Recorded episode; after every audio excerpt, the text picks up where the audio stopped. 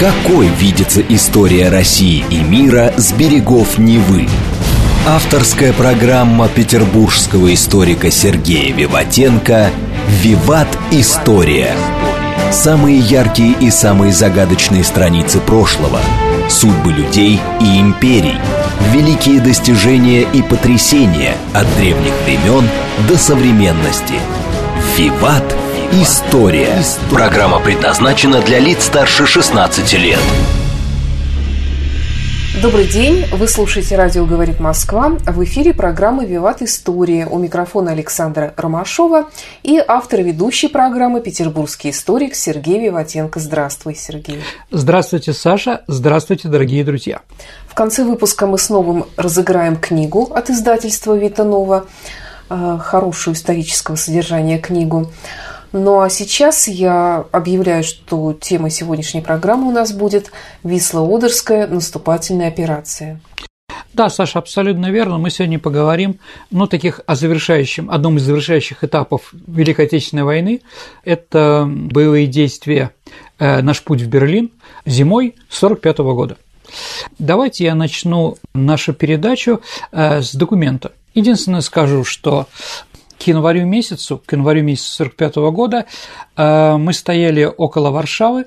В районе Вислы было два плацдарма, Сандомирский, наверное, самый известный, второй Баранов, по-моему, так как назывался. Да, это все мы захватили во время операции «Багратион». Но силы наступления у нас больше не было в конце 1944 года, поэтому мы готовились перегруппировать наши силы и после этого успешно начать продолжить наступление где-то в конце января, начале февраля. Но ситуация изменилась. Итак, документ номер 383 – личное и строго секретное послание от господина Черчилля маршалу Сталину. На Западе идут очень тяжелые бои, и в любое время от Верховного командования могут потребоваться большие решения. Вы сами знаете по вашему собственному опыту, насколько тревожным является положение, когда приходится защищать очень широкий фронт после временной потери инициативы. Генералу Эйзенхару очень желательно и необходимо знать в общих чертах, что вы предполагаете делать, так как это, конечно, отразится на всех его и наших важных решениях. Далее. Я буду благодарен, если вы сможете сообщить мне, можем ли мы рассчитывать на крупное русское наступление на фронте, в районе Вислы или где-то в другом месте в течение января, или и в любые другие моменты, о которых вы, возможно, пожелаете упомянуть. Я считаю дело срочным. 6 января 1945 года. Ну что, Саша, мы можем сказать из этого документа? Это просьба, это вопль о помощи. Что же произошло? Прорыв фронта в районе Арден. Немцы решили сбросить союзников после дня Д, после высадки Нормандию, обратно в море. И как раз вот в стыке э, Бельгии и Франции они успешно начали наступать. И начали наступать так, что Черчилль начал просить о помощи, кричать. Об этом как бы они не любят вспоминать, да? Но вот такое письмо. То есть они просят, чтобы мы где-то начали наступление. Они знали прекрасно, что мы должны наступать где-то в конце января, начале февраля, но очень им было сложно и тревожно. И 7 января на следующий день Сталин ответил Черчиллю. Мы готовимся к наступлению, но погода сейчас не благоприятствует нашему наступлению. Однако, учитывая положение наших союзников на Западном фронте, Ставка Верховного Главнокомандования решила усиленным темпом закончить подготовку и, не считаясь погодой, открыть широкое наступательное действие против немцев по всему Центральному фронту не позже второй половины января. Можете не сомневаться, что мы сделаем все, что только возможно сделать для того, чтобы оказать содействие нашим славным союзным войскам. Итак, дорогие друзья, Вислаудерская наступательная операция, мы вышли в наступление, не будучи подготовленными. Да, мы не рассчитывали на это наступление в зимнее время, но союзники попросили, поэтому мы вынуждены были ее начать более ранее. Итак, Сталин отдает приказ помочь союзникам при помощи наступления. А уничтожить по этому наступлению Вислоодерской наступательной операции предстояла группу армии А. С 26 января она стала называться Висла. Почему именно Висла?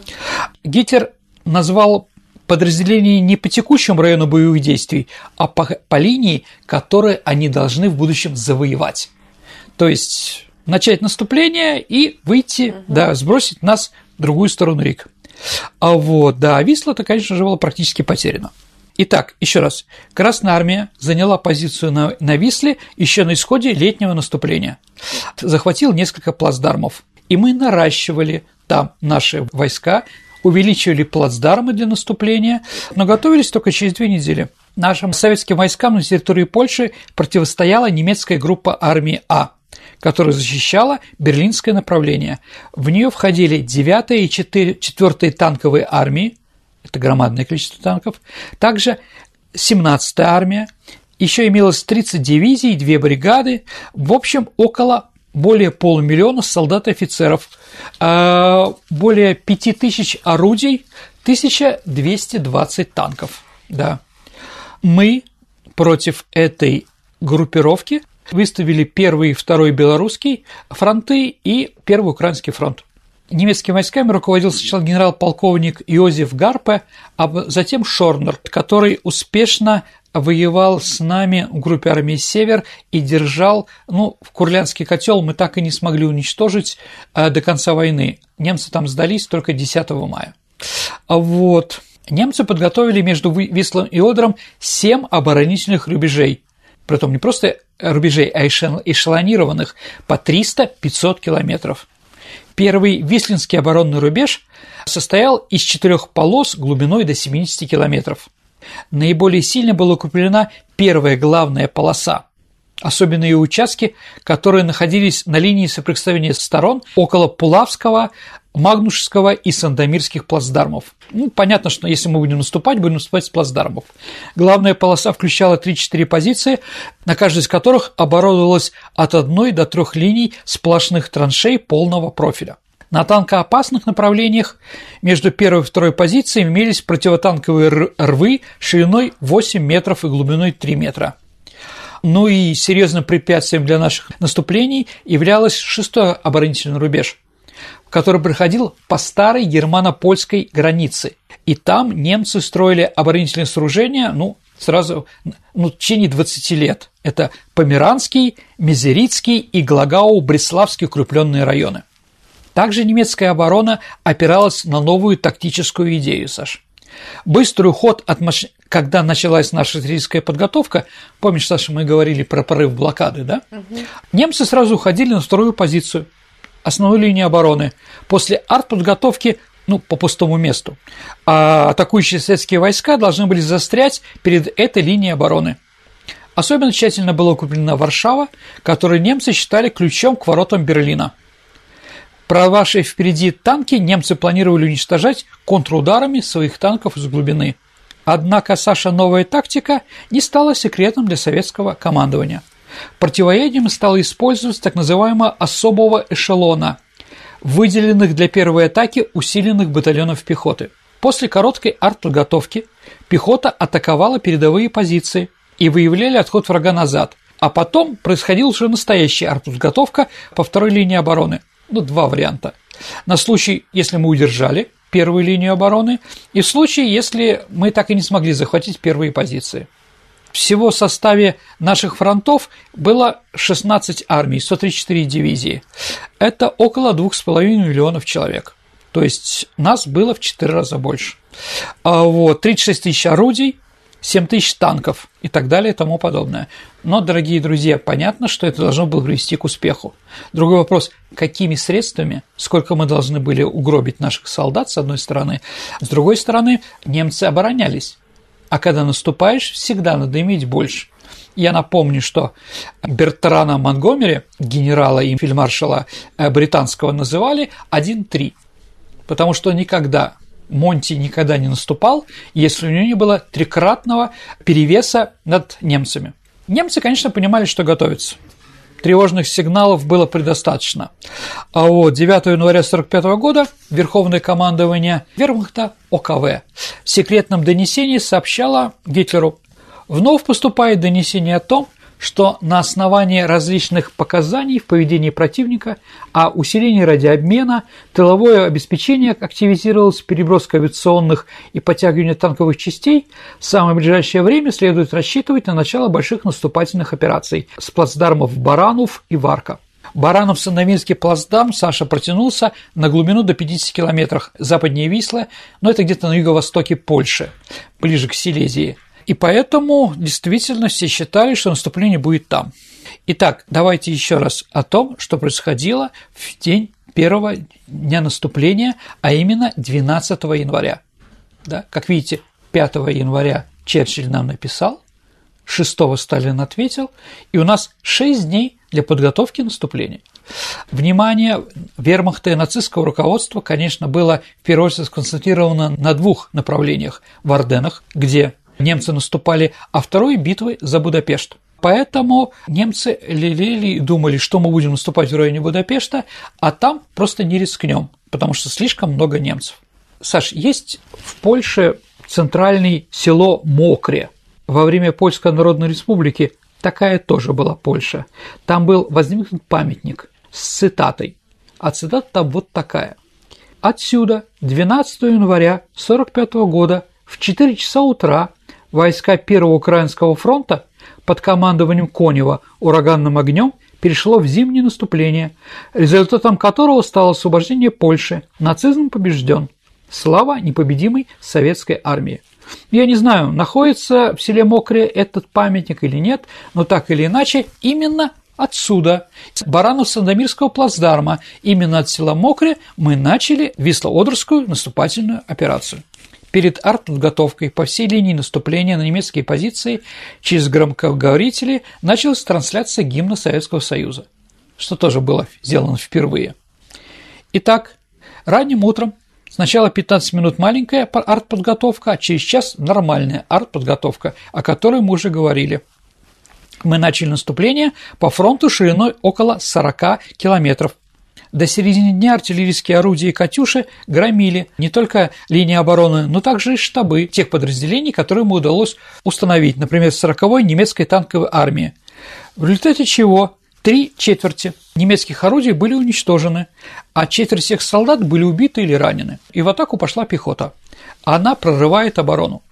Вообще, первое, ну, у нас будет передача про маршала Конева, но если говорить про Конева, Конев считал, что надо наступать в первую очередь пехотой и танки впускать в бой только после того, как первая и вторая линия обороны будет захвачена для сохранения танков.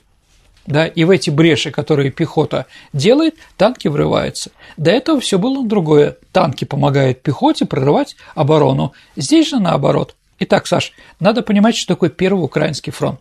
Первый Украинский фронт не просто фронт, он ударный. То есть там находится три танковые армии. Ни у каких других фронтов столько танков никогда не было. Наступали эти три танковые армии не по фронту. То есть, ну, в одном месте одна, в другой армии третья в третьем месте, да, а одна за другой. Это тоже было новое, да, то есть а, Первый Украинский фронт продвинулся вглубь на 20 километров, да, вот всего. Но в следующие дни, когда танки прорвали оборону, наступление скорость уже пошла 50-60 километров. Ну, наверное, самый известный танкист, который был, это, конечно, генерал вперед, как его называли. Это генерал армии Лилюшенко. Да, четвертая танковая армия. Именно они прорвали фронт и захватили Ченстахова. Ченстахова – это главный религиозный центр Польши там Матка Боска, там явление было, да, э, Богоматери угу. и так далее и тому подобное, да. И одна из целей была сохранить для польских католиков их святыню. Поэтому там было достаточно сложно. Немцы, когда уходили, они заминировали главную ценность – икону святого Луки – вот, и поэтому, э, скажем так, мы не только воевали с немцами, но параллельно еще разминировали и не давали немцам его взорвать, монастырь и так далее. Мина была с таймером, а вот, чтобы она взорвалась после прихода наших чтобы нас обвинили, как всегда, в варварстве русские, но они сохранили. Говорят, что Конев перед наступлением в Польше листал альбом с фотографиями Кракова – Поэтому он приказал Захарову спасти Краков быстрой атакой, окружением и так далее и тому подобное. Ну, майор Вихрь, я думаю, что мы помним этот фильм. Да, и Захаров, как только это началось, он потом Коневу писал, я все разминировал, пошел на Берлин. Итак, к 17 января советским войскам удалось прорвать оборону противника и продвинуться на 100-150 километров. Да, в этот день была освобождена столица Польши, Варшава. Ну, кроме того, что вот мы пытались что-то сохранить, надо еще, еще сказать. В эти дни как раз маршал Конев написал известному нашему писателю Борису Полевому, автору повести «Настоящем человеке» или «Доктор Вера», не знаю, угу. что он говорит, а интересуйтесь адом, приезжайте. То есть они общались, да? И Борис Полевой, ну, такой первый журналист или первый писатель, кто прибыл в Освенцим. То есть первая наша Первый Украинский фронт еще освободили Освенцим. Да, то есть мы увидели там много чего того, что даже не представляли себе, что это возможно так или иначе. Еще чем отличалось, вот чем Конев отличается от Жукова. Оба великих военачальника, да, но воевали они по-разному. Например, Жуков любил котлы, ну, окружить врага, а потом их там уничтожить, да. А вот Конев вначале тоже пытался это делать, но потом пришел к другому, другой идее. Он специально, Саша, оставлял немцам лазеечку, чтобы они ушли.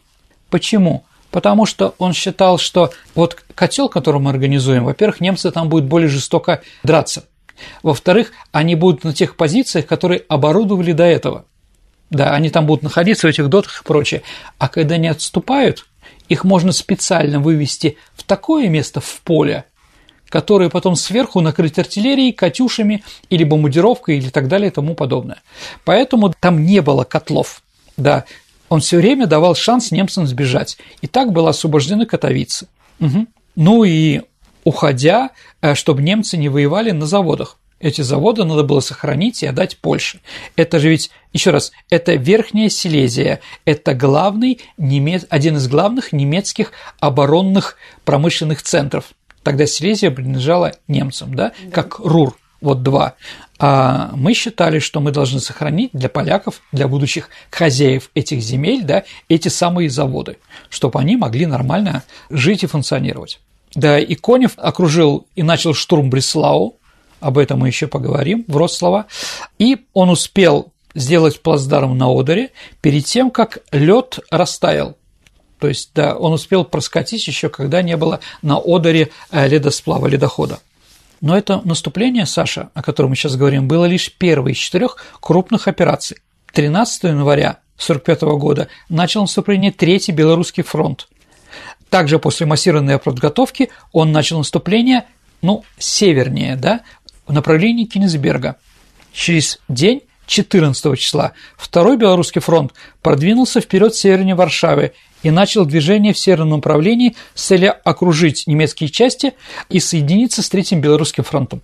Заключительным этапом и апогеем всей операции стало наступление уже Первого Белорусского фронта под командованием ну, главного полководца Сталина, маршала Шукова. 14 января. А у этого наступления были две цели – первое – захватить Варшаву вместе с войском поиском. И Третья ударная армия получила задачу в самые кратчайшие сроки пробиться на запад к направлению Берлин. Расчет немецкого командования на эту новую тактику и на сопротивление не оправдался. Отход на основную линию обороны из передовых траншей оказался сорван, а в некоторых случаях отходившие по ходам сообщения немецкие пехотинцы оказались накрыты огнем советских орудий. Контрудары танков противника удалось успешно отразить. Самый известный такой бой, Саша, был, ну, самый жесточенный – это танковое сражение у польского города Кельце на направлении наступлений войск уже Первого Украинского фронта. Гитлер, когда мы подошли к Кельце, написал приказ по армии. Три года мы бились с советами. Армия проявила великий воинский дух. Настал решающий час войны – мы не можем позволить русским наступать дальше. Потеря Кельцы означала бы утрату важнейшего опорного пункта на поступках Восточной Германии и поставила бы под угрозу окружение радом Самдамирской нашей группировки. Лишившись этого крупного железнодорожного узла, и центр шоссейных дорог мы дали бы Красной Армии свободный оперативный выход на простор левобережной Польши и поставили под угрозу Лодинский промышленный район и Верхнеселенский угольный бассейн. Приказываю группе армии ликвидировать русские плацдармы в районе Баранов и Магнушев. Адольф Гитлер. То есть немцы прекрасно понимали. И вот это сражение было действительно самым одним самых ожесточенным сражением, танковым сражением Второй мировой войны. А в бой немцы бросали не только все новые и новые части танковые, но и также и новую усовершенствованную боевую технику.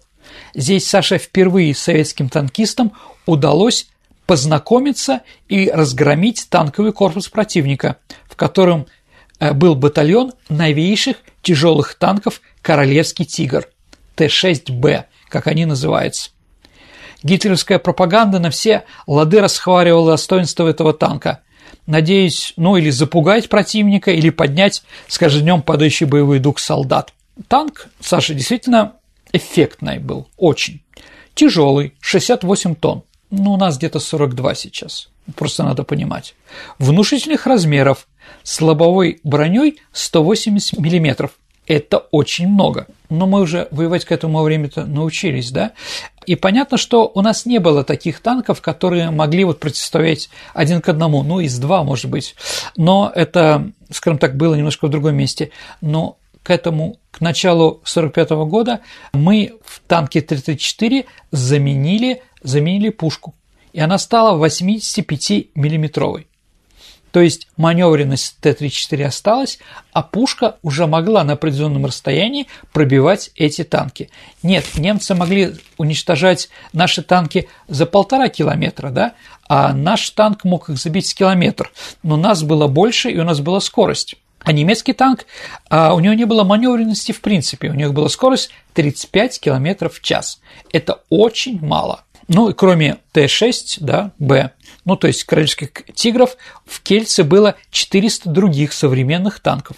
Гитлер приказал перебросить танковую дивизию СС Адольф Гитлер, что облегчило Василевскому наступление Восточной Пруссии, откуда эта армия вошла.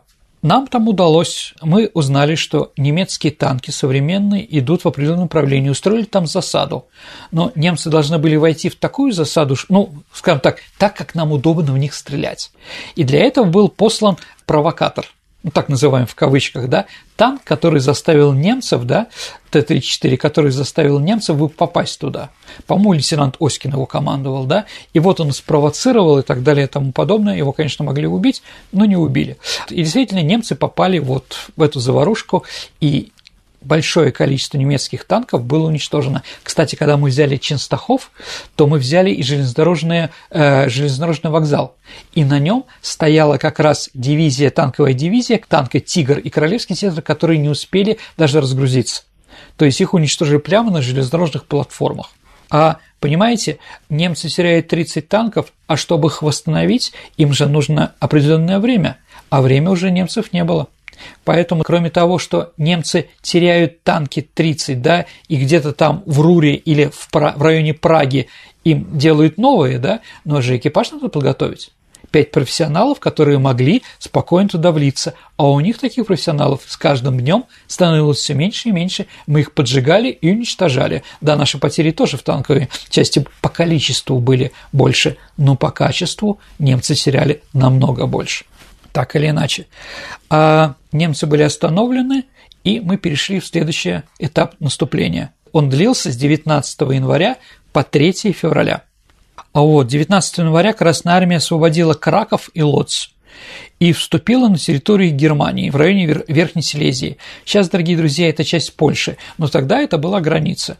То есть мы подошли к границе Германии именно 19 января 1945 года. То есть Время уже шло на часы, как говорится, да, немецкой власти, гитлеровской и прочее. 3 февраля войска Первого Украинского и Первого Белорусских фронтов прорвали и здесь уже последнее укрепление противника и вышли в район Одера, захватив пока еще небольшие плацдармы на западном берегу. Ну, самый известный Кюстринский плацдарм, так называемый, да. Дошли до Одера. Что дальше, Саша, как ты думаешь, надо делать? Переправляться? И идти на Берлин. А мы сделали по-другому. мы развернулись, Первый Украинский фронт развернулся и пошел захватывать промышленный район Силезию с тыла, угу. понимаете, да? Угу. Что немцы, конечно, не ожидали. Они поэтому сконцентрировали все в районе Берлина и ослабили в тех местах. И мы с тыла начали захватывать их промышленные центры. Сергей, я предлагаю прерваться на несколько минут, э, и мы продолжим программу «Виват История» после выпуска новостей и рекламы на радио «Говорит Москва». Давайте послушаем новость. Какой видится история России и мира с берегов Невы? Авторская программа петербургского историка Сергея Виватенко «Виват. История». История.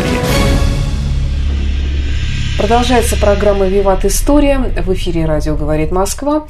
В студии по-прежнему автор и ведущий программы «Петербургский историк» Сергей Виватенко и я, Александра Ромашова. Тема сегодняшней программы «Висло-Одерская наступательная операция». Продолжаем. Да, действительно, Саша, продолжаем. Конев начинает наступать, немцы вроде в котле, но Конев дает им шанс выйти. А вот и 29 января Силезия была освобождена, и очень много промышленных предприятий было сохранено. А Чтобы понять, что такое Силезия, да, не современный в Польше, а для немцев в то время, я приведу некоторые цифры и примеры. Да, ну, во-первых, это, наверное, единственный промышленный центр, который сильно не пострадал от воздушных налетов союзников. Они в основном в Рур летали, вот, да, Вестфалия, Рейн и так далее и тому подобное. В декабре 1944 года этот район обеспечил 60% добычи всего немецкого угля. Да? И когда Шпеер, министр экономики, знаменитый, да, личный архитектор Гитлера, он, кроме того, что был экономистом, нацистом и так далее и тому подобное, он еще был архитектором. И вот если мы говорим о нацистской архитектуре, да, это, конечно, он. Это вот, э, скажем так, он автор немецкого павильона на последней до войны выставке в Париже, где мы рабочие колхозницы поставили напротив их входа, да, а у них там стояли два голых мужика, которые символизировали это самое товар... Э, расовое товарищество. Брикман, по-моему, не помню, кто там еще помогал Шпееру, да? А вот Шпеер построил, если будете в Берлине и захотите посмотреть на какие-то нацистскую архитектуру, а там есть район, да, Кройсберг, и там рядом э, бывший немецкий аэродром, где находится как раз этот аэропорт немецкий, построенный к Олимпиаде 1936 года, он сохранился с орлами и так далее и тому подобное. Ну, чтобы понять. Так вот, Шпеер был в том числе и министр экономики. А как только он узнал о том, что э, сначала отрезал Конев Силезию, он сразу заявил Гитлеру 30 января в докладе «Война проиграна». А вот мы потеряли а, практически весь уголь и шестую часть стали – который производи... мы производили в январе 1944 года. Также были потеряны три новых завода по переработке синтетического топлива, а, которые в другом месте у них не производили, у них уже не было нефти. Поэтому они пытались хоть что-то делать при помощи химии. Да? Это все досталось Польше. Это наступление Красной Армии длилось до конца февраля. На центральном участке фронта и на юге советское соединение остановились лишь на Одере – на севере был окружен район Кёнигсберга, Восточная Пруссия, да? Фронт продвинулся до линии Мариенбург-Грауденец. Мариенбург, Саша, это, ну, около Гданьска. Передовые части Первого Белорусского фронта стояли в 60 километрах от Берлина вот это наступление, которое, да, скажем так, мы вынуждены были начать, чтобы закончить. Естественно, немцы после этого перебрасывали уже с Западного фронта свои части, чтобы заткнуть. И мы спасли наших союзников. В ходе Висло-Одрусской наступательной операции мы потеряли 43 тысячи человек. Ну, как видите, может быть, это цинично, но это не так много, как это было до того как при том в наступлении. Число погибших солдат Верхмута неизвестно, однако установлено, что было полностью разгромлено 35 немецких дивизий, а еще 25 дивизий потеряли до 70% личного состава, и около 150 тысяч человек было взято в плен. В результате операции советские войска освободили Польшу, и были созданы благоприятные условия для наступления на Берлин. Немецкий генерал Фридрих Вильгельм фон Мелентин в своем известном произведении «История Второй мировой войны», которая вышла в 50-е годы, писал «Невозможно писать всего, что произошло между Вислом и Одером в первые месяцы 45 года. Европа не знала ничего подобного со времен гибели Римской империи. И Гитлер после этого отдает приоритет Восточному фронту. И последние месяцы войны 1675 танков новых немецкая экономика дала вермахту. А на Западный фронт были отправлены только 67 из 1675. Все остальные танки и штурмовые орудия были направлены против нашей страны на Восточный фронт, на Одер. Этим мы спасли наших союзников. И за, заканчивая, ну, не передачу, а Висло-Одерскую наступательную операцию, мы ответим телеграммой Черчилля, которая была написана 30 января 1945 года. Маршал Сталину. Мы восхищаемся вашими славными победами над общим врагом и мощными силами, которые вы выставили против него. Примите нашу самую горячую благодарность и поздравления по случаю исторических подвигов. Конец цитаты. Ну, тогда союзники, в принципе, понимали наш вклад в победу во время Второй мировой войны. А сейчас, дорогие друзья, мы с вами рассмотрим еще один из этапов Вислоудерской наступательной операции, который у нас, ну не то что не освещают, а как бы его не очень сильно замечают. Штурм Бреслау. Сейчас этот силезский город или немецкий город называется Вроцлав, да, и находится он в Польше. Итак, Бреслау – это был третий город по величине Германии. Понятно, что там не только количественно, но и качественно. А там было, э, скажем так, громадное количество заводов, предприятий. Вообще это центр всего там был. Оттуда фон Рихгофены, все знаменитые эти самые летчики, которые были а, разные там, да. Так вот, в августе 1944 года, когда уже стало понятно, что война идет в Германию, немецким главнокомандованием город Бреслау был переименован в крепость Festung Breslau. В декабре 1944 года тогдашний военный командующий Festung Breslau генерал Йоханнес Краузе обратился к гауляйтеру Нижней Силезии Карлу Ханке с предложением эвакуировать около 200 тысяч человек, в основном матерей с детьми и стариков, из города Бреслау, потому что они могут погибнуть во время штурма. Но Ханке не согласился, он утверждал, что не хочет пораженчества. Мужчины, умеющие обращаться с оружием, должны были остаться все. 15-летние гитлер-югенды и 60-летние мужчины были мобилизованы в последнее формирование фолькштурма. Командиры грозили суровыми мерами всем, не желающих выполнять приказы. За трусость перед неприятием была объявлена смертная казнь. Комендант крепости мог созвать военный трибунал для казни только предполагаемых дезертиров, а также саботажников или шпионов. Точно так же, как политический орган, гауляйтер мог ссылаться на военное положение и проводить да, эти самые экзекуции. В январе 1945 года Врослав посетил министр вооружений Альберт Шпеер, как я уже сказал. А 17-18 января Красная армия начала наступление. Сначала это были бомбежки железнодорожной станции Врослава, а 19 января а по приказу гауляйтера Ханки большинство мирных жителей было вынуждено эвакуироваться. В то время во Вроцлаве проживало около миллиона человек. Из-за отсутствия достаточного количества транспорта 20 января было принято решение эвакуации пешком при температуре минус 20 градусов. Около 90 тысяч человек умерло просто от голода, от холода во время этого похода, а также истощений и болезней. Те, кто смогли дойти до немецких позиций, они были все отправлены в Дрезден, где заполнили его улицы за несколько дней до начала ковровых рейдов. Шпильхаген предложил капитулировать, чтобы спасти людей и спасти город, предотвратить большие жертвы. За это он был расстрелян бойцами фольштурма 28 января на одной из площадей недалеко от ратуши. Гауиляйтер Ханки отдал приказ о его ликвидации. Затем тело жертвы отвезли к Одеру и бросили в реку. Гауиляйтер публично объявил, тот, кто боится смерти с честью, умрет со стыдом. 3 февраля 1945 года новый командующий группы армии «Центр» Шорнер снял с занимаемой должности больного Крауза и назначил командующим обороном нового генерала Ганса фон Альфина. Итак, боевые действия уже начались в городе 23 января, когда Красная армия установила плацдармы в районе Врослава, Вопельни и Алау.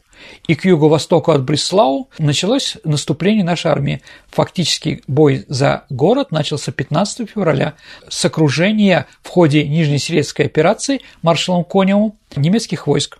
В течение двух с половиной месяцев с 13 февраля по 6 марта 1945 года Бреслау был осажден войсками Первого Украинского фронта. В ходе ожесточенных боев обе стороны подожгли целые кварталы домов, а бригады крепости силами подневольных рабочих и мирных жителей снесли половину квартала а, в районе современной Грюнвальдской площади, чтобы построить там аварийный аэродром. С 15 февраля по 1 мая Люфтваффе поддерживал воздушный мост Третьим рейхом. За 76 дней было совершено 2000 рейсов. Бреслау фактически не был укреплен в военном отношении. 15 февраля советские войска, еще раз, захватили пригороды Вроцлава с юга и с запада. Ну, понятно, что последние дни войны все люди были ожесточены, и мы научились уже штурмовать. Как мы штурмовали, да? Где только начинается сопротивление, стрельба из какого-то э, дома, да, он сразу же обстреливается из гранатометов и огнеметов а потом из артиллерии. Как сообщила «Красная звезда», бой шел не только за каждый дом, этаж или комнату, но и вокруг каждого окна, где немцы установили пулеметы и другое автоматическое оружие. Во время уличных атак были организованы специальные подразделения ударников, которым давались несколько пушек, а несколько танков, да, и вот они штурмовали дом от дома. Вот, притом надо понимать, что дом, город весь горел. И каждая улица мы наступали в этом огненном аду, да, потому что пожар был сначала в одном районе, потом он перекидывается на другой, и мы продолжаем тоже наступать. Немцы, чтобы хоть как-то удержать, чтобы дома не могли загореться, да, и там были линии обороны, э, приказали всем местным жителям вынести на улицу всю мебель, чтобы внутри ничего не загорелось. В парках и набережных немцы развернули артиллерию. На каждом рекламном столбе а, были плакаты, призывающие к помощи и борьбе. Все, кто остался в городе, им приказали строить под огнем нашей армии баррикады. Трамваи были перевернуты и так далее тому подобное. Только 6 мая гарнизон Бреслау поднял белый флаг. Мы захватили три четверти районов этого города. Ну, то есть вот это вот самое жестокое сражение, которое было на территории Германии, но даже штурм Берлина, он был более мягким. Ну, потому что, еще раз, война заканчивается, ненависти было много, Сергей, у меня вот тут несколько еще вопросов. Угу. Во-первых, почему все-таки эта территория предназначалась Польше и войско польское как-то помогало вообще?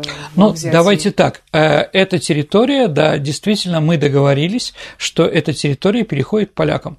Ну, там, значит, есть такой, скажем, термин а, «два карандаша параллельных», когда Черчилль показал на границе, что если мы польскую границу карандаш справа перетаскиваем на какое-то расстояние, чтобы она стала Западной Украиной, да, или Западной Белоруссией, то западную границу Польши мы передвигаем столько же в сторону Германии. То есть немцы должны были за все заплатить. С другой стороны, это исторические польские земли, это Шленск так называемый, да, часть Польши, Силезия.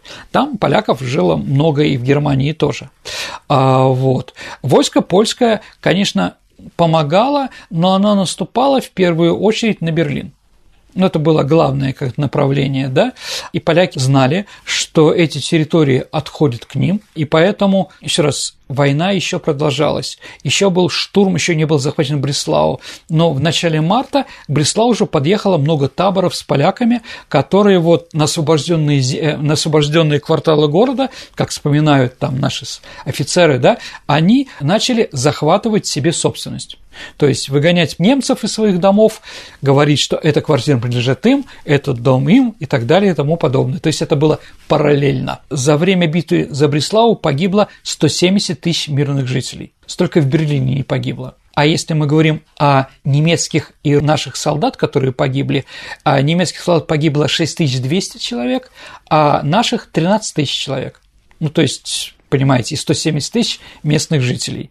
Вот такое вот сражение. Кстати, за Бреславу, потому что она так окончательно не была взята, да, медаль так не была учреждена, потому что, да, были за штурм Кенигсберга, Вены, Берлина, да, а вот, да, наверное, это тоже мы заслужили, такой медали тем солдатам, которые захватывали этот город, но так не прошло. Сергей, ты говорил, что три фронта наступали э, в этой операции угу. Жуков, Рокоссовский, Конев. Ну, давайте так, да, белорусские фронты и первоукраинский. Угу. Угу.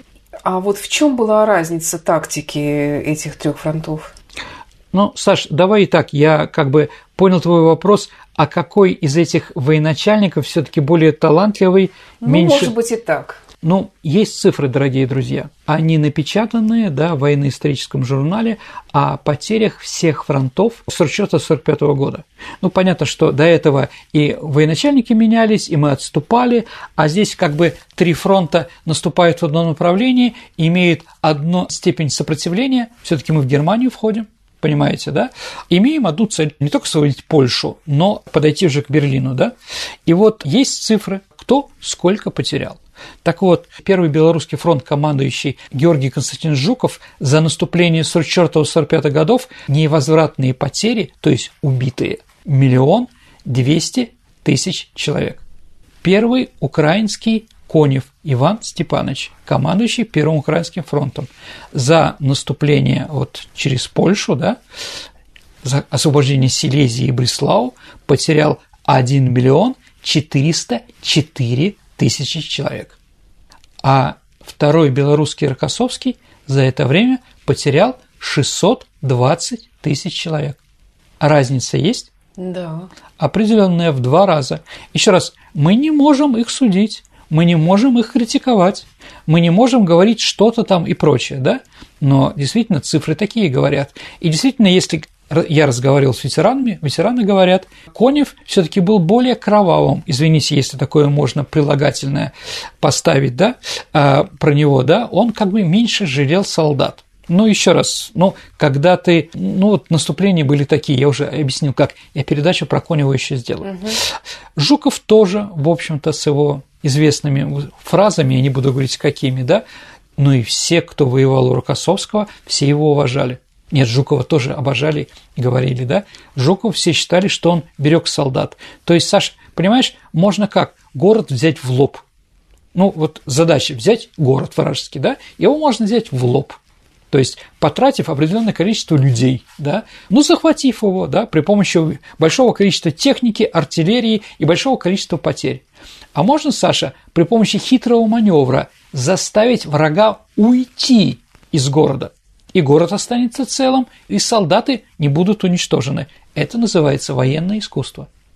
Вот если сравнивать, еще раз, это спорно, все, что я говорю, да, но если сравнивать по количеству потерь, то, наверное, лучший военачальником Второй мировой войны был маршал Константин Константинович Рокоссовский. При одинаковых э, условиях. Да.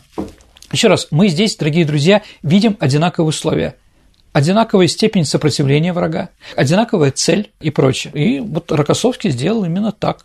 Да, потери у него были меньше – чем в других местах. Да, конечно, Рокоссовский потом не штурмовал Берлин. Мы цифры с вами говорим до 9 мая, да, но он штурмовал другие места, да, он отрезал от Балтийского моря Берлин и прочее, там тоже были сопротивления. А вот, да, но количество потерь по Берлину мы знаем, да, оно не то, что не очень большое, скажем так, от всех потерь это процентов, ну, 15-10. Мы не можем об этом говорить, да, и сравнивать. Ну, вот такие цифры. Это не хорошо, не плохо, дорогие друзья, это просто исторический факт. Еще раз говорю, как сложно нам далась победа, как тяжело мы воевали. Видите, помогали союзникам, а на две недели раньше наступать – это какое количество потерь лишних? Я да, думаю, 50%, да. понимаете, да? А, да, но там же еще смена должна быть. Люди устали, долго наступали, да, и прочее. Придут новые свежие части, которые будут наступать, а эти вот даже там, может, и не вымылись в бане, да, снова заряжай вперед в атаку и так далее и тому подобное. Психологически это все очень тяжело. Моему деду мучили кошмары последние, последние месяцы войны, потому что когда он, он воевал как раз в Третий Белорусский фронт, который наступал в районе Гданьска и Кёнигсберга, да, то у него все время последние дни войны, хотя вроде там начались вот определенные, а, скажем так, психологические проблемы. Человек устает, Да, но это не то, что выгорание, да, но и выгорание, наверное, тоже. Люди устали, уже хотят, хотят остаться живыми и так далее и тому подобное. И вот когда мы помогли нашим союзникам на две недели раньше, ведь наши союзники не собирались нам помогать. Там под Сталинградом, когда было, да, они потребовали для успешных наступательных операций в районе Африки, чтобы мы перебросили польскую армию генерала Андерса. Но это поляки, которые ну, попали к нам в плен, а, и которой была создана армия, да, а вот, да, вместо того, чтобы воевать где-то на Волге, они через Астрахань были и через Персию были Иран, да, были отправлены уже вот в Африку, чтобы они воевали там. Могли бы нам помочь как-то высадиться в той самой Нормандии на год раньше. Еще раз, история не терпит слагательных наклонений, Саша, но вопросы, конечно же, остаются. Сергей, угу. в каких художественных произведениях, книгах, фильмах а, отражена Вислоудерская наступательная операция? Ну, наверное, Вроцлава, слушайте, Бреслау. про Вроцлав нигде ничего нет. Да. Ну, в принципе, да, поэтому я и познакомил, наверное, с этим. Там же был еще штурм Познани, но он был успешный, да, или познал по-немецки, да. Наверное, фильм «Освобождение» описывает это очень хорошо – а эпопея многосерийная, да, художественный фильм, да, а был создан к 30-летию Победы, и его делали бывшие фронтовики. Это было как ответ на, на все, что было там, да, и Озеров принимал участие, да, и оператор был тоже там танкистом, мотивистом, и много актеров, которые э, воевали, они в ней сыграли там, да, и при том там же ведь упоминается о людях, которые воевали и сейчас стали генералами или какими-то другими вещами, да, поэтому я считаю, фильм этот очень хороший, очень хороший, и как бы он не устарел, ну, конечно, убираем там про, там, про генерала, там, я, не знаю, не буду говорить фамилии, да, там, которые в 70-е годы возглавляли нашу армию, да, или там политуправление или еще что-то, да, мы их убираем, а все остальное как бы остается остается. Бондарева можно почитать, там он тоже об этом упоминает. За время освобождения Польши какие были потери российской армии? Советской, Советской армии. армии. А, Саш, ну давайте так, кроме Вислово-Одерской наступательной операции была операция Багратион, ну там разные территории, да, там Карпата-Сандомирская наступательная операция, Люблинская наступательная операция. А считается, что погибло 600 тысяч человек. И я считаю, что глумление над мертвыми, которое происходит сейчас в Польше, да, там уничтожение памятников и так далее и тому подобное, ну, не красит польский народ но и уважаемый и так далее и тому подобное. С мертвыми или с трупами лучше не воевать, потому что это всегда принесет какой-то ответ. Поэтому надо помнить историю. Нравится это, не нравится, но это факт, что Советский Союз освободил Польшу от немцев – Именно немцы уничтожили 6 миллионов поляков, а не мы. Да? Мы как раз сохранили польскую нацию как таковую, да? и если там, как они называют это, оккупация, или еще, которая происходила с 45 года, ну, по 88-89, да, а цели ликвидировать поляков как нацию у нас никогда не стояло. Мы, наоборот, туда вкладывали громадные деньги. Да, понятно, что нам нужен был определенный буфер да, а между Европой, между Германией и нашей страной. Как бы Польша здесь была разменной монетой, да, хотела она, не хотела строить социализм там или какие-то другие вещи, да, но это другой вопрос. Но сравнивать нас, э, нас с немцами, я думаю, все таки нельзя. Это все таки неправда. Ну а теперь время нашей исторической викторины. Э, напомню вопрос с прошлой программы. Она у нас была про... Слово полку Игоря. Да, да. Итак, дорогие друзья, вопрос э, был такой. В слове о полку Игореве говорится, что однажды князь Всеслав Полоцкий овладел девицей, ему милой. Действительно, историки знают, что это произошло в 1068 году. Мы же хорошо знаем, что эта девица стала матерью. А чьей матерью? Она стала матерью городов русских. Угу. Всеслав Полоцкий захватил Киев, Понятно. который, да, он называл девицей, а мы иногда называем матерью. Итак, есть ли у нас правильные ответы, Саша? Да, есть. Светлана Владимировна Лапшина. Поздравляем Светлану Владимировну с прекрасной книгой от издательства Витано. И я очень рад, что вы взяли этот достаточно интересный вопрос. Да, ну а теперь вопрос, связанный с сегодняшней темой передачи, с маршалом Коневым. Да? О чем маршал Советского Союза Конев в середине 60-х годов говорил, что вряд ли в военной истории был еще случай, чтобы противника окружали крепостью. Я повторю, вряд ли в военной истории был еще случай, чтобы противника окружали крепостью. О чем так говорил Конев. Ваши ответы отправляйте на наш электронный адрес радио Виват собака mail.ru. Или также можете вступить в наше сообщество ВКонтакте и в личном сообщении Сергея Виватенко или мне Александре Ромашовой, а также отправив сообщение в нашу группу «Виват История» ВКонтакте, вы тоже можете отправить ваш вариант ответа. На сегодня все. Это была программа «Виват История». Спасибо, Сергей. До встречи в эфире. До свидания, дорогие друзья. Берегите себя. До новых встреч в эфире.